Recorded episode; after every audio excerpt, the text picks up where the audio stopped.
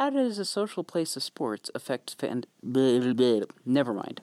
Go to everydaynovelist.com slash support to join the madness. Welcome to The Everyday Novelist. My name is J. Daniel Sawyer, author of nearly 30 books, more than 30 short stories, and numerous articles and scripts and essays, coming to you from up in the crow's nest with my spyglass on this daily voyage through the dicey waters of business, craft, learning, and art in the writing life. Welcome to The Questions, episode 991.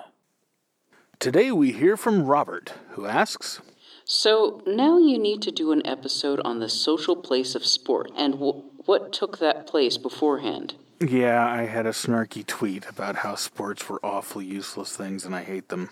Ah, how does that affect fiction, especially science fiction and fantasy? Uh, this is going to be a fun one because you're the sports fan in the family. I am. You're wearing your Seahawks uh, cap right now. You have a whole collection of Seahawks memorabilia. You go Most- around like most- a walking advertisement for the Seahawks. Most of that came from my dad. Yeah, but every time you wear something out, you go and put a new one on. They're, they're comfortable shirts. I've caught you looking for for football games. uh, I know it's a, it's a dirty habit. It's like porn in the fifties. Actually, porn is um, is a good analog. Um, in all seriousness, sports are to war what porn is to sex. War is one of the chief occupations of humanity, and not just because it's how you conquer lands or defend your land against people trying to conquer your land. It's because it is a uh, a group exercise, an an act.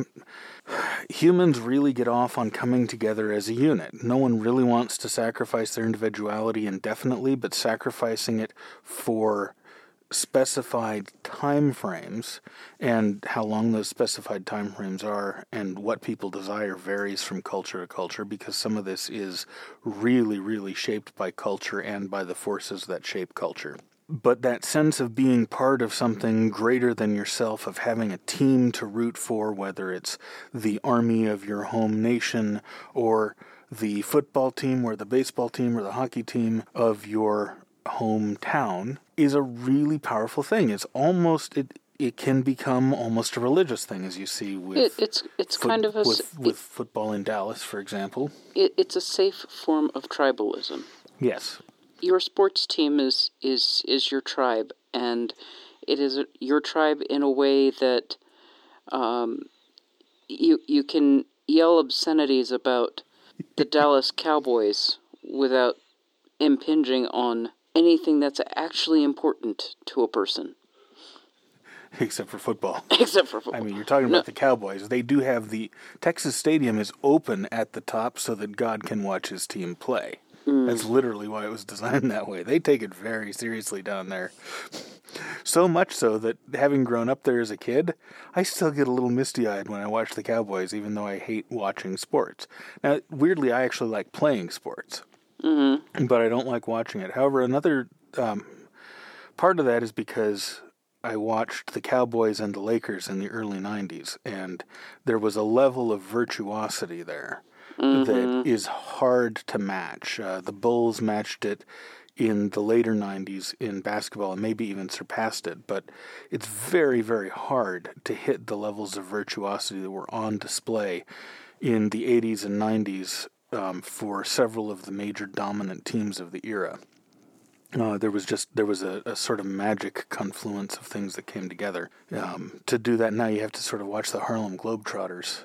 Um, it's a different kind of virtuosity, but mm-hmm. but the display of virtuosity and the appreciation and love of virtuosity is another one of the pluses of sports as a spectator sport. It's another one of the needs it serves. It's kind of the the same need that theater serves mm-hmm. um, watching someone who is very, very good at what they do is deeply gratifying to some strange, interesting part of the human soul.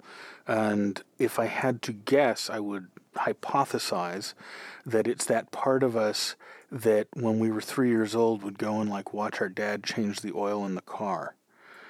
Um, or watch our mom cooking or you know watch the neighbor mowing the lawn or something just watching someone do something when that person is really good it puts you into this childlike learning mode even if it's not something that you intend to learn or that you have any hope of uh, of of imitating effectively.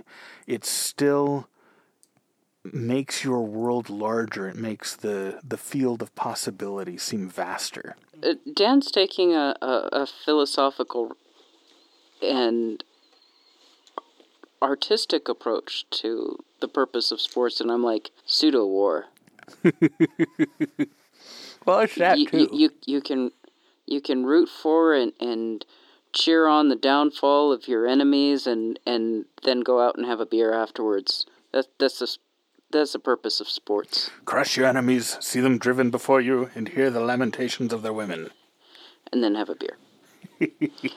uh, so I, I, I, I'm, I'm taking the, the simplified man cave answer, and he's, he's doing philosophy over here. But that's a typical Tuesday.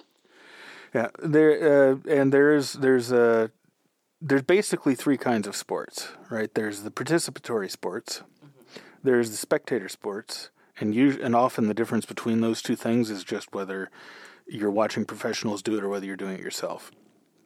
And then there's extreme sports, and all of them have sort of their analogs in the ancient world. Uh, uh, for reasons I can't even remember, I rewatched Braveheart recently, which is a terrible film and a terribly wonderful film. It's terrible because it, it is about as historically accurate as a Disney movie.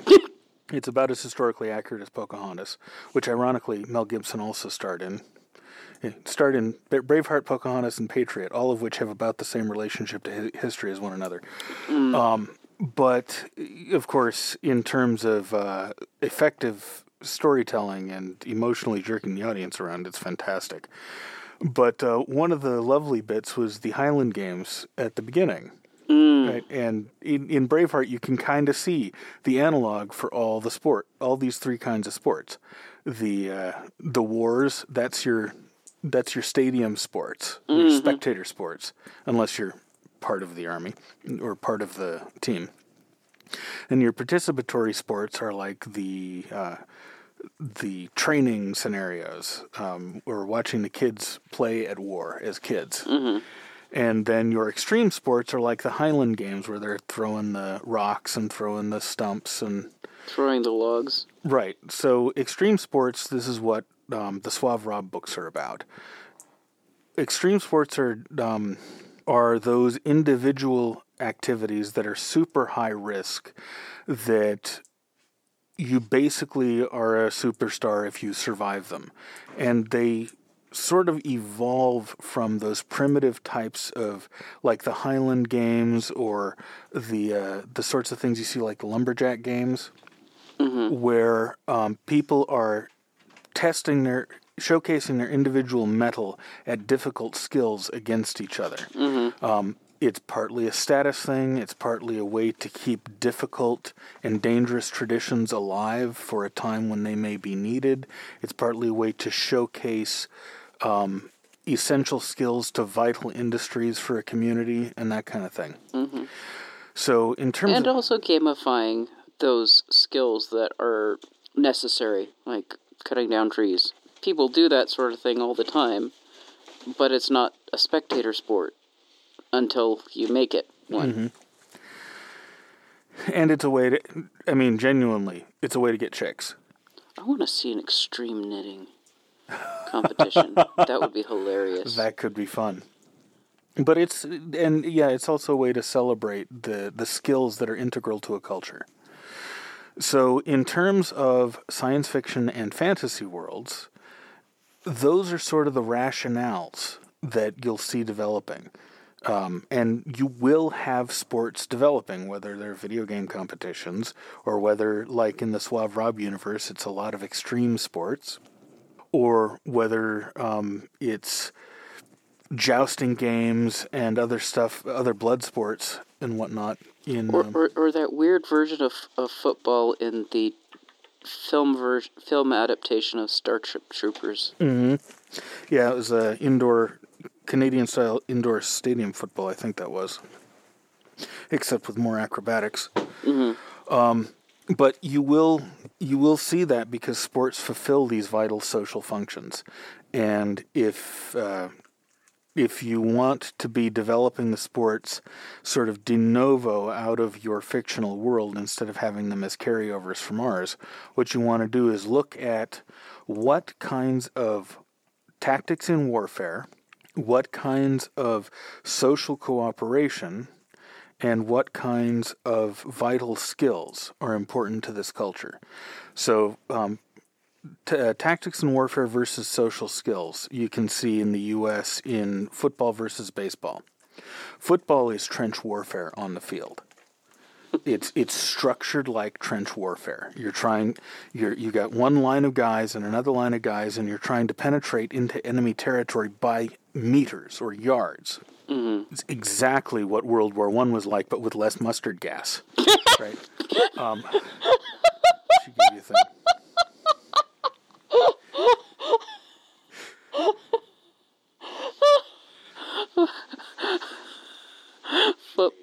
Like World War One without mustard gas. It really is.